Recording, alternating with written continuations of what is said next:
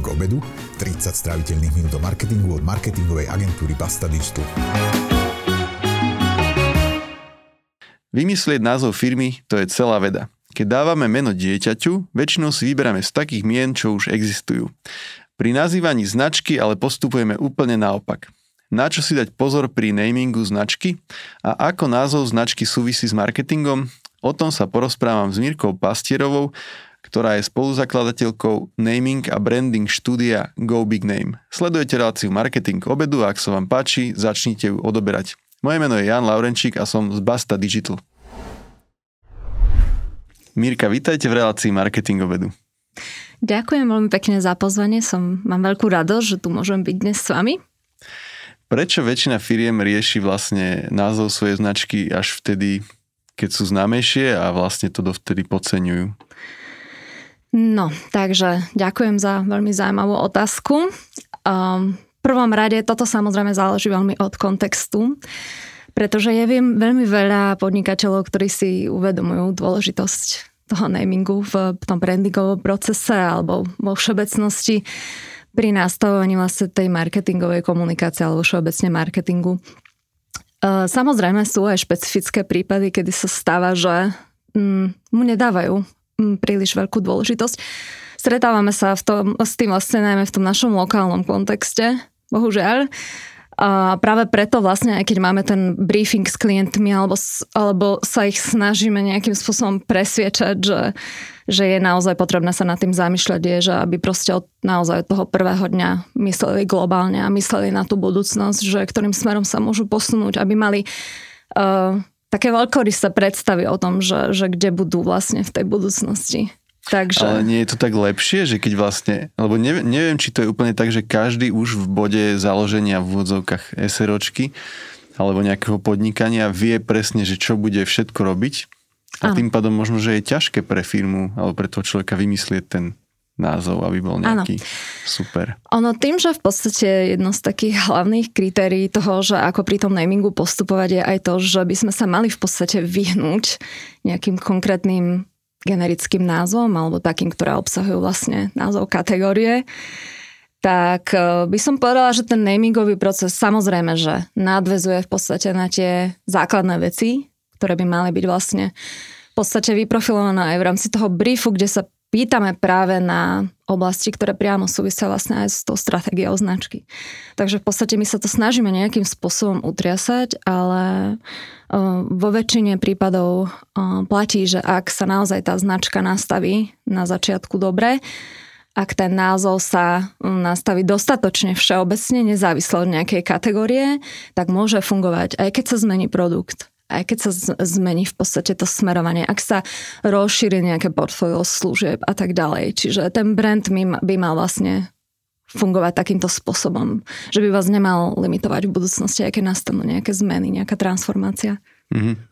Čiže napríklad, e, neviem, teraz som čítal včera, myslím si, e, že Kodak, čo kedysi bol synonymom, neviem, fotografie, robili vlastne film do foťakov, tak teraz robia papier do tlačiarne a je to jedno, lebo Áno. je to Kodak. Áno, kopec je takých príbehov zaujímavých aj prípadov, názvov značiek, napríklad aj Nokia. Oni začali proste ako o, manufaktúra na výrobu dreva. Hej? A čím sú dnes, aj počas času sa menili, spájali sa úplne s inými produktmi a Nokia je stále Nokia. Uh-huh. A už ste to trocha naznačili, ale dá sa to povedať aj tak konkrétne, že čo všetko musím mať, keď chcem, aby ste vymysleli názov značky, ktorý vytrvá a bude, ako to máte na webe, bude, že sustainable. Mm-hmm. No, takže v podstate tých kritérií, nazývame ich niekedy aj, že kritéria dobrého názvu, Tých je veľmi veľa. Ale ja som skôr myslel tak, že čo ja musím mať, za, s čím za vami mám prísť, mm-hmm. aby ste ma neposlali, že mám si ešte urobiť nejakú domácu mhm, úlohu. Mm-hmm. Áno. Čo musím mať? Marketingovú stratégiu, alebo čo všetko musím áno. mať? Alebo ma nejaká vízia mi stačí, že ja chcem predávať proste robotické bicykle a vy vymyslíte, ako sa budú volať. Hej, hej, tieto veci sa nám dosť často vyprofilujú práve v rámci, v rámci toho briefingu. My máme v podstate taký uh, základný dokument, ktorý nám slúži na získanie čo najviac informácií. A tam v podstate v tom procese zistíme, že, že nakoľko sa vlastne ten majiteľ, zakladateľ alebo ktokoľvek, náš klient, teda potenciálny alebo už existujúci, zamýšľal vlastne nad e, tými vecami. E, samozrejme, že existuje nejaký industry štandard, ktorý by sa mal nasledovať, ale tá prax samozrejme veľmi často vyzerá trochu inak, takže potrebujeme na začiatku toho klienta navigovať. Veľmi čas, často v podstate v rámci našich úvodných konverzácií alebo možno už aj v rámci nejakých workshopov pri prídeme na to, že je potrebné to donastaviť. Takže je potrebné si spraviť tú domácu úlohu, mať nejaký základ, proste uh, podľa možností mať už nastavenú vlastne tu ten biznis uh, plán, samozrejme biznis model, mať uh, v podstate také tie základné veci, ktoré ste spomínali, tú misiu, víziu, samozrejme mať nejakú predstavu o tom, že, že pre koho to má byť tá služba alebo produkt, mať v podstate nastavený ten produkt a službu podľa možností. Samozrejme, nesmierne dôležité nielen pri namingu, ale pri brandingu samozrejme je o, taká tá v rámci tej iniciálnej o, analýzy si spraviť aj analýzu konkurencie, aby sme sa samozrejme vedeli na tom trhu odlišiť. A to čakáte, že urobí ten klient sám, alebo to je niečo, čo urobíte? Máme rôzne prípady samozrejme. O, ak ide podstate o klienta, mm, nejaký korporát alebo nejakú veľkú značku, oni toto už majú dosť často nastavené, takže prichádzajú v podstate so stratégiou, majú presne ujasnené ciele, proste vedia, vedia, kde sú, kam idú, aký je plán, všetko, hej. Takže my v podstate ako keby zapadáme ako, ako taká jedna súčiastka, hej, v tej veľkej skladačke. Ale samozrejme, veľmi často sa nám stáva, najmä pri začínajúcich podnikateľoch, pri startupoch, že tá situácia je taká, že my ich v podstate musíme edukovať a pomáhať ich v tom procese, aby sme si nastavili minimálne tie základné veci. Nehovorím, že výstupom toho prvého kroku je nejaká 500 stránová proste stratégia, ale aspoň, aspoň tie základy, ktoré som spomínala v rámci tých úvodných analýz musia byť a keď príde niekto za vami, že už má aj nejaký typ na názov, len že ho rozpracujte, tak Áno. to je asi blbosť, nie? Uh, nie, nám sa stáva aj to, že prídu za nami klienti, že sa nevedia interne napríklad dohodnúť.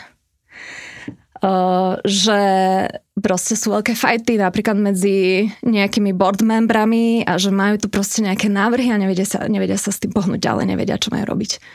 No a v rámci toho vlastne um, ponúka Go Big Name um, Naming Audit, kde v podstate si prejdeme všetky kritériá, vyhodnotíme tie názvy a dáme im nejaké odporúčanie. Samozrejme, že ak klient príde s názvom, ktorý hneď na začiatku vidíme, na základe tých, tých našich checklistov, že, že to proste nefunguje, tak sa ich snažíme presvedčiť, že, že spravte tú zmenu. Ako taký príbeh z Prachce, Duša Plichta prišiel za nami. On prišiel s tým, že on chce robiť špičkovú, kvalitnú, čistú kávu proste na podporu výkonu Uh, proste celé to bolo o sile, o performance a prišiel proste s tým, že on chce riešiť naozaj, že len tú kávu a nič iné. A tým pádom sme mu vlastne pomáhali v úvode s konzultáciami a vymyslel si proste, že to bude Power Coffee. No ale čo sa stalo? akože o niekoľko rokov neskôr um, sa z Power Coffee stalo Power Logi a dnes už predáva proste všetko od od fantastických čokolád až po rechové masla a všeličo ďalšie. Čiže vtedy, Takže... si, vtedy si nedal povedať, hej? Nenechal sa presvedčiť, ale nakoniec aj tak musel spraviť tú zmenu. Mm-hmm, jasné. Um, poďme sa povedať o tých parametroch, ktoré mm-hmm. vy vlastne beriete do úvahy pri namingu. Ja som počul v podcaste Buzzworld Michala Pastiera, ktorý tam vlastne nejaké už naznačil. Zaujalo ma napríklad nejaká, neviem, či nejaký machine learning alebo umelá inteligencia, ktorá kontroluje alebo nejakým spôsobom predikuje, či názov by mohol byť v budúcnosti nejakým z legislatívneho hľadiska nejakým problém, že niekto dá žalobu, že, že mal ochranu známku a že ste použili podobný variant. A že mm. mohli by ste mi povedať nejaké také najzajímavejšie parametre, ktoré beriete do úvahy pri namingu? No, tých parametrov o, samozrejme je nesmierne množstvo, tak ja by som len tak... Ale akože je to aj v praxi, alebo sa to tak len hovorí, že... V... Ono sa to tak robí. Aj naozaj?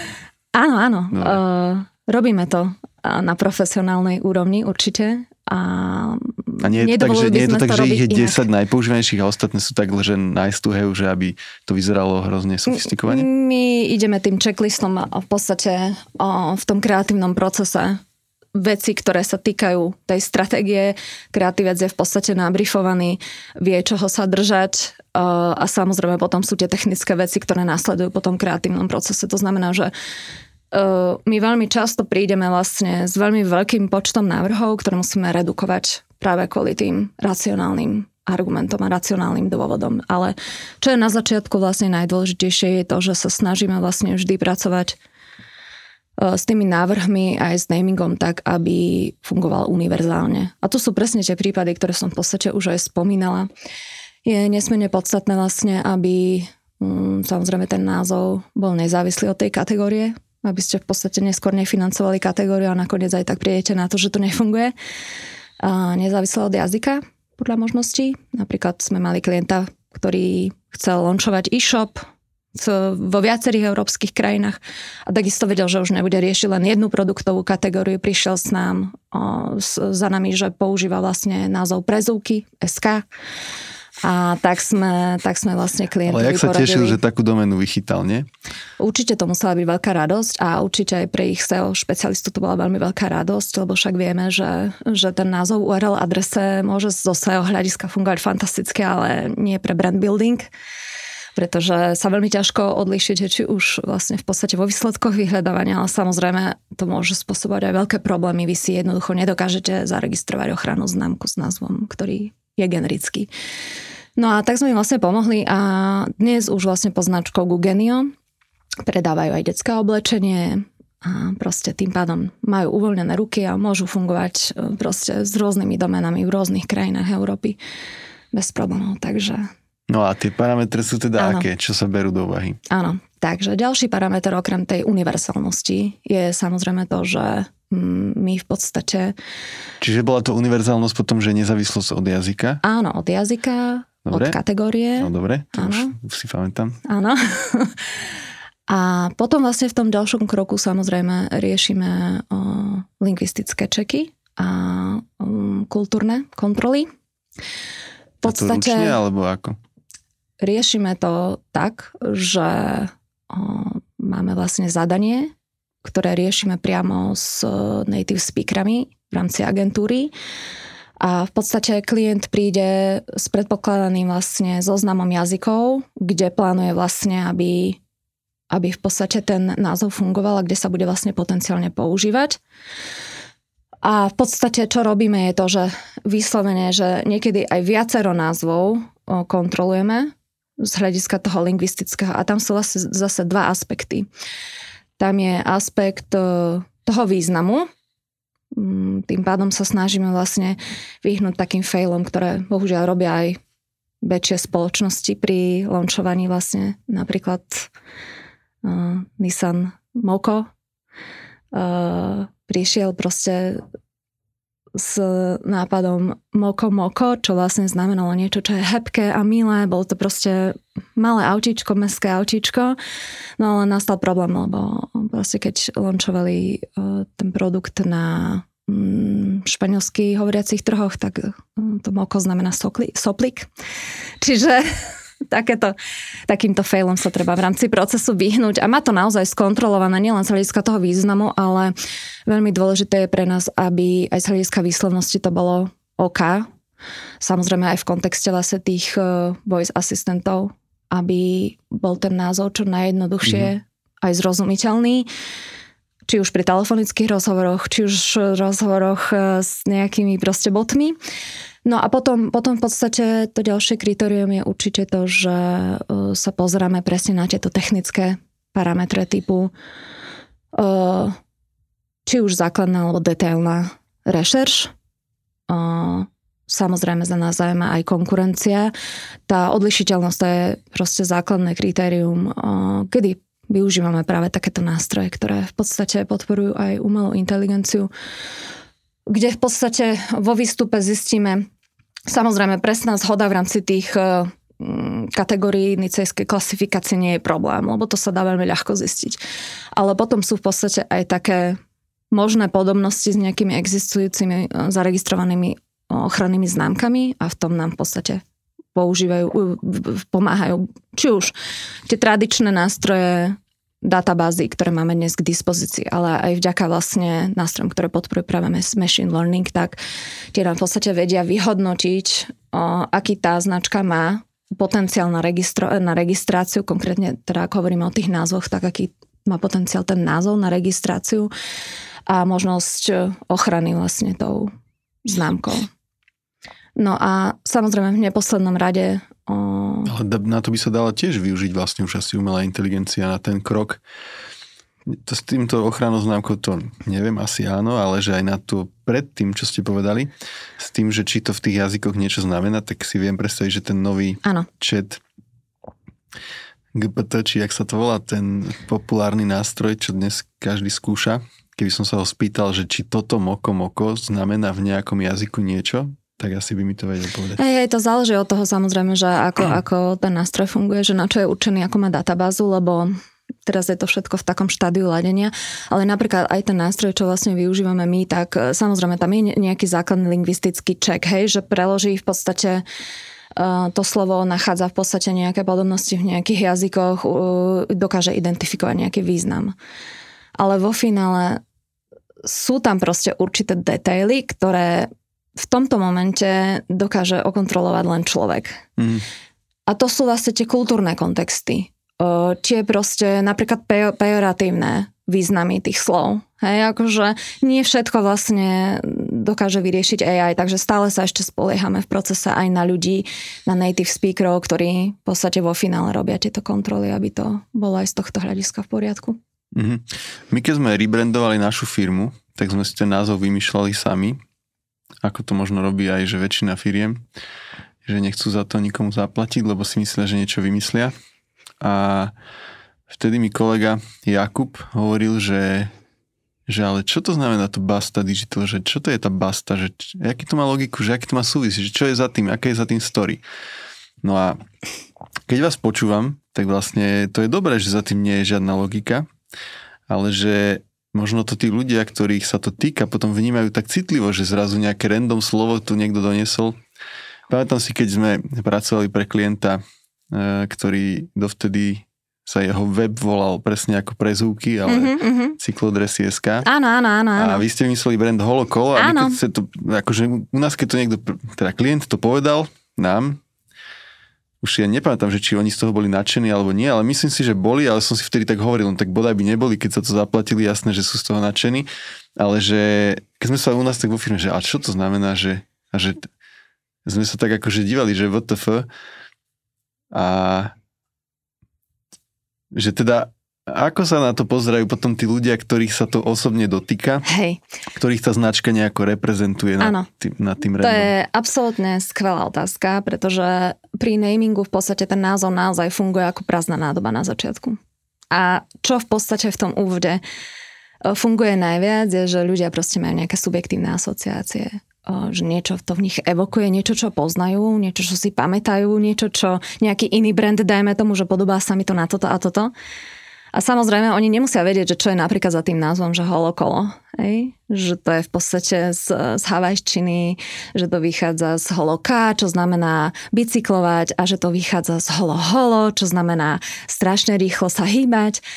Ale vo finále vy keď v podstate naozaj ten názov naplníte, či už v podstate v rámci o, vizuálnej identity, že to spojíte s nejakými symbolmi, že to opakujete, opakujete, opakujete a spájete to vlastne v tomto konkrétnom prípade s tým konkrétnym produktom, čo je v podstate akože cyklistické oblečenie, čo má priniesť nejakú radosť ľuďom a tak. Takže my sme sa v podstate v rámci toho, že ako bola nastavená tá stratégia, snažili pohybovať a prepojiť to v podstate s nejakými atribútmi. Takže vo finále máte pravdu. Na začiatku je to veľmi zaujímavé, ale v podstate treba sa od toho odosobniť a spájať proste ten názov, neustále ho opakovať, opakovať a jednoducho potom tí ľudia už budú mať asociáciu na to, čo potrebujete, takže mm, dá sa s tým pracovať určite. Predpokladám, že ale nejako na to pripravujete tých ľudí, ktorým vymýšľate názov, že možno, že vám budú ostatní hovoriť, že to je blbosť, ale že Hej určite.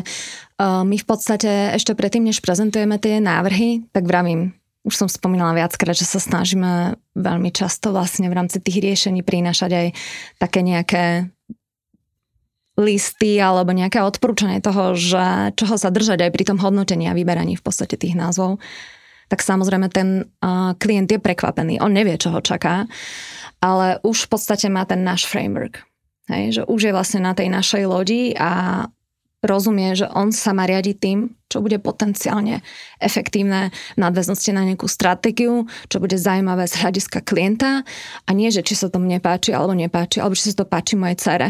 Hej? Čiže áno, e, v podstate tí klienti už majú presne takéto stanovisko, hej, že z tejto pozície vlastne tie názvy potom hodnotia.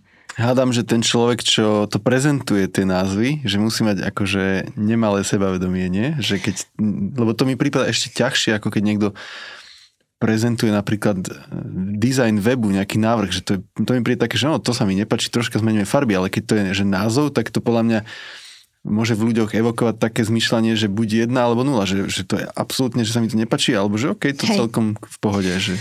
Hej, a práve preto v podstate uh, my sa uh, vždy snažíme neukázať len, že slide a názov, ale že čo je za tým, uh, akým spôsobom sme k nemu došli, ak sú tam vlastne nejaké slova, ktoré sú nositeľmi nejakých konotácií, nejakého významu, tak sa snažíme v podstate ako keby uh, vysvetliť aj v nadvoznosti, teda hovorím na, na tú nejakú existujúcu stratégiu, že, že čo sú vlastne tie atribúty, ktoré to má komunikovať, aký to má hlavne vizuál potenciálny, e, či už v rámci nastavovania vizuálnej identity alebo v rámci komunikácie.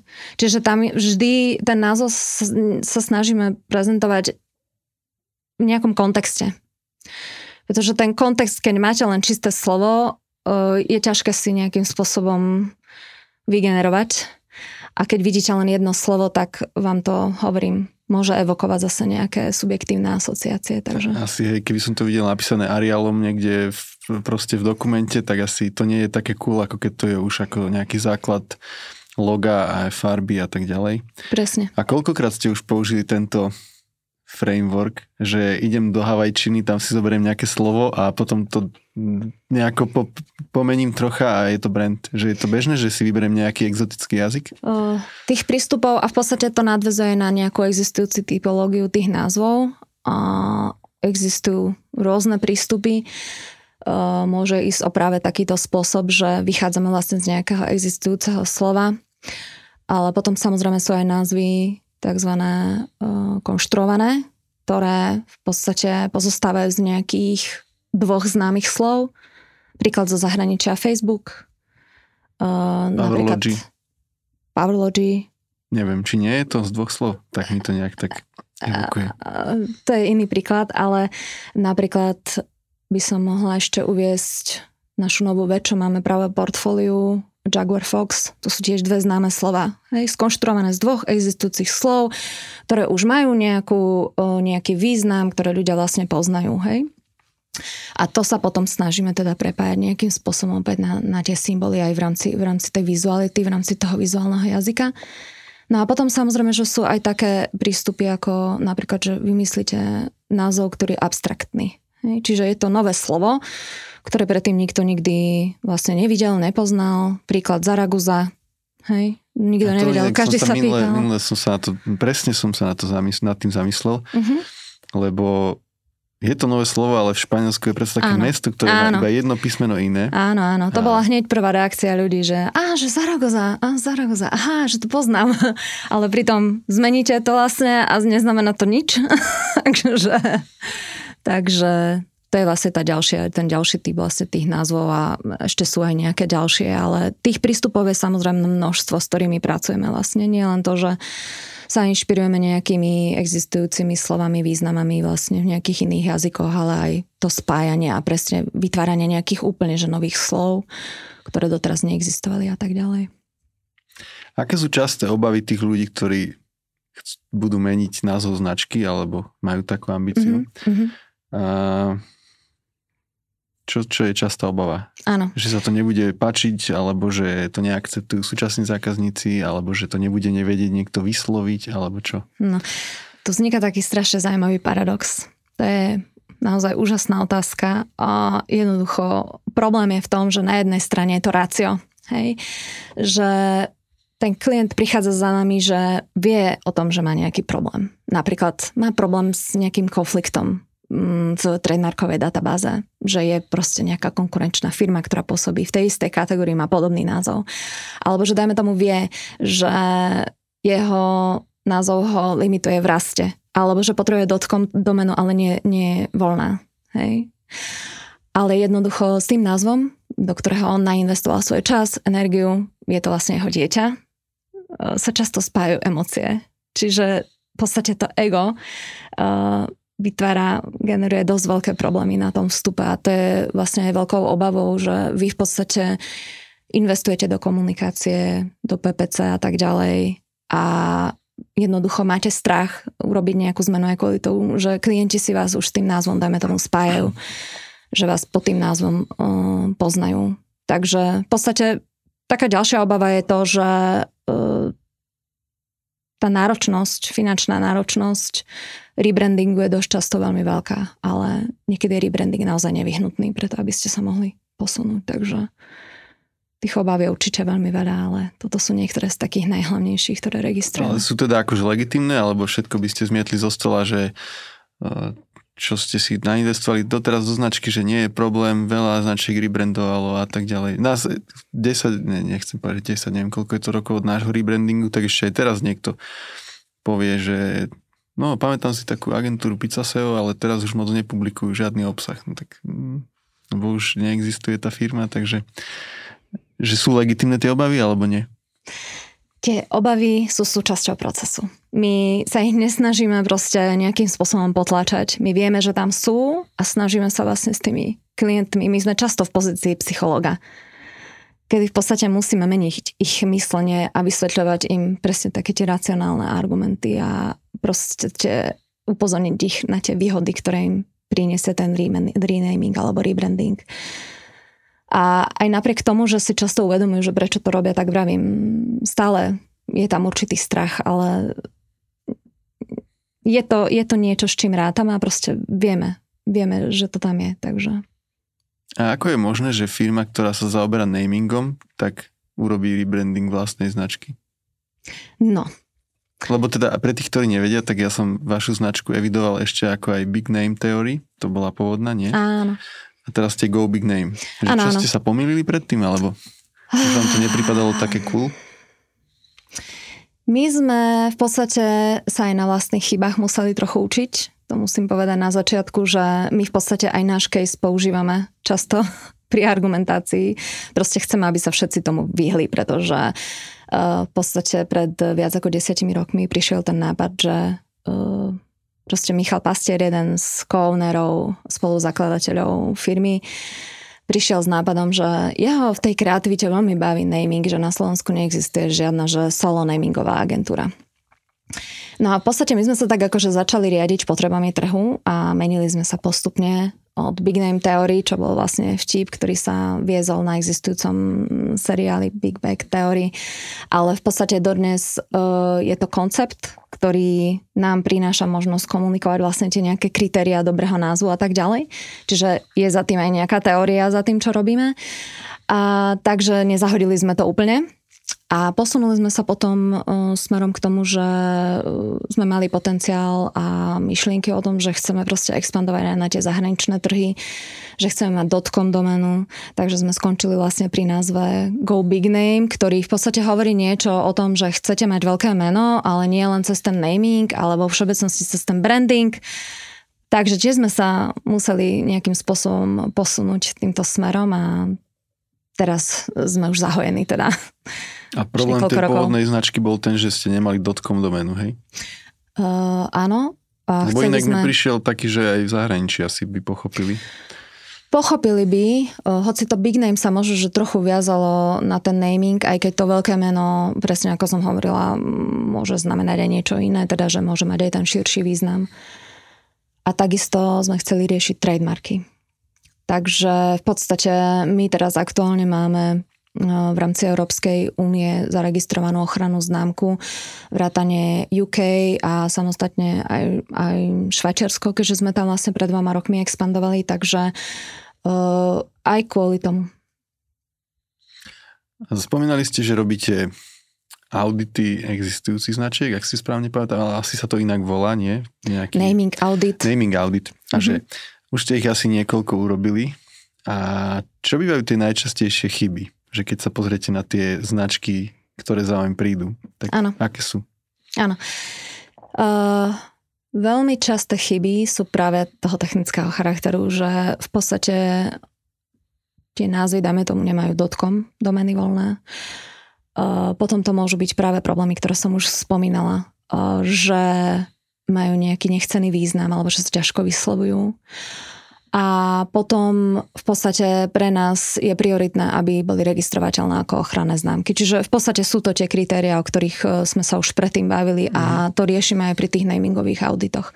A samozrejme zase zohľadňujeme e, ten kontext toho, že ako, ako má ten názov vlastne fungovať v budúcnosti. Dobre, a kedy je najlepší čas na zmenu názvu značky? Alebo je to tak, že čím, keď mám blbý názov, tak čím neskôr, tým horšie? Ďalšia super otázka, fakt, že uh, záleží opäť uh, od situácie. Uh, v podstate od toho, že kde ten názov vlastne je, aká je tá potreba. Uh, samozrejme, že vy, ak proste dostanete takýto spis, kde v podstate sú námietky voči tomu, že využívate názov, ktorý je podobný konkurencii, tak samozrejme musíte konať okamžite, aby ste sa vlastne vyhli nejakým proste právnym konfliktom, nejakým penále a tak ďalej. Tak ako sa to stalo aj, možno poznáte tú story uh, Kempingsky, ktorý v podstate naozaj, že veľmi vtipným spôsobom chceli využiť názov existujúcej siete celosvetovej Kempinsky, potom sa museli vlastne premenovať na Tent In. Uh, takže a kempingsky, to čo, čo to je za značka? Evidujem ju, ale zabudol som, čo robia. Oni prenajímajú uh, stany na eventoch. OK. Tent in. Tak už to takže, in. Áno, áno, takže keď pôjdete na festival, tak uh, určite tam niekde budú a budete si môcť prenajať ich stan. A to len kvôli tomu, že sa tak... Po... Lebo tam bolo iné písmeno, nie tam bolo G, myslím, v tom ich názve. Áno, áno. Ale že len kvôli tomu, že je ten názov taký podobný, tak to stačí na podanie nejakej áno, áno. žaloby. A v podstate e, ten argument je aj ten, že aj napriek tomu, že Kempinsky rieši proste luxury hotely, tak e, je to ubytovanie. Mm-hmm. Je to asi tá istá kategória. Takže nechceli sa s tým spájať a tým pádom v podstate sa to takýmto spôsobom doriešilo nejakou mimosúdnou dohodou. Tá, veľmi často ináč pr- cez takéto vtipy proste uh, dochádza ku všelijakým konfliktom nezámerne. Dolce Banana, napríklad juhoafrická značka ne, nejakej, nejakej, nejakých šperkov a takisto samozrejme je to fashion, je to v tej istej kategórii a už Dolce Gabana proste absolútne zabojovala a samozrejme, že potom tá majiteľka toho obchodu si ten názov musela zmeniť. Čiže naozaj, že aj keď ide o takéto maličké veci, tak treba si na to dať pozor a odlišiť sa. Byť unikátny vlastne a nevie sa na nejakom trende alebo nechceť kopírovať ani byť podobný mm-hmm. či vlastne nejakým existujúcim a by default názvom. Teda ešte sa spýtam o tom aj hlbšie, ale že by default, koľko domén, akože na koľkých koncovkách registrujete, keď si ten klient vyberie značku? Samozrejme, naše odporúčanie je, aj keď začína, dáme tomu tu na, že na našom trhu lokálne, aby si určite zaregistroval .com. Okolité trhy, tých e, koncoviek naozaj odporúčame minimálne tie najbližšie okolité trhy. Takže sa pohybujeme v podstate od tých minimum 5-6 až viac. Naozaj potom už záleží od toho, že ako má predstavu asi ten klient o tom, že do, do akých krajín bude potom rásť. Ale naozaj, že ten setup je, že na začiatku čo najviac toho zaregistrovať, lebo tá registrácia vás nestojí veľa, stojí vás proste 10 eur ročne za jednu domenu a na čo failovať, aby ste potom vlastne museli robiť nejaké zmeny alebo odkupovať nejaké drahé domeny alebo pri najhoršom sa vlastne nedostanete vlastne k tej domene, alebo je proste... Mm-hmm. Ale vy to teda nerobíte už pri vymýšľaní tých názvov, že keď máte povedzme shortlist troch názvov, ktoré idete prezentovať, tak neregistrujete domény? Záleží od prípadu k prípadu. V podstate my Stalo sa nám aj to, že sme odprezentovali názov a počas prezentácie nám niekto zobral dockom domenu. Takže... Toho som sa bál v minulosti, keď sme áno. toto overovali my, že keď to niekde kontroluje človek, že existuje nejaký systém, ktorý to proste potom sa snaží využiť. Ono, väčšinou tí špekulanti, čo registrujú tie domeny, tak sledujú registrácie a potom sa snažia registrovať s inými koncovkami tie domeny. Uh, napríklad zaregistrujete si com.sk a potom niekto z Čech vám povie, no ale že ja mám zaregistrovanú vašu domenu s prípadom CZ, nechcete za 20 litrov a podobne. Čiže sú všelijakí špekulanti. Samozrejme, eh, keď sa vlastne podávajú prihlášky eh, na registráciu ochranných známok, tak sú vlastne verejné, eh, verejné zoznamy ktoré samozrejme zase niekto môže sledovať a registrovať si tie domeny. Takže toto by malo ísť ruka v ruke. Nekomunikovať ten názov, naozaj dávať si pozor, že, že s kým o ňom hovorím predtým, než nemám doriešený proste trademark a samozrejme tie domeny. Takže naozaj, ak ide o také riešenia, ktorým proste veríme, tak my už často máme tie názvy predregistrované, aby nám to proste nikto neobsadil. Čiže keby nejaká firma zo Španielska prišla a povedala, že si zaregistrovali známku Basta pre celú Európu, tak musíme rebrandovať. Tak, že nemusíte rebrandovať.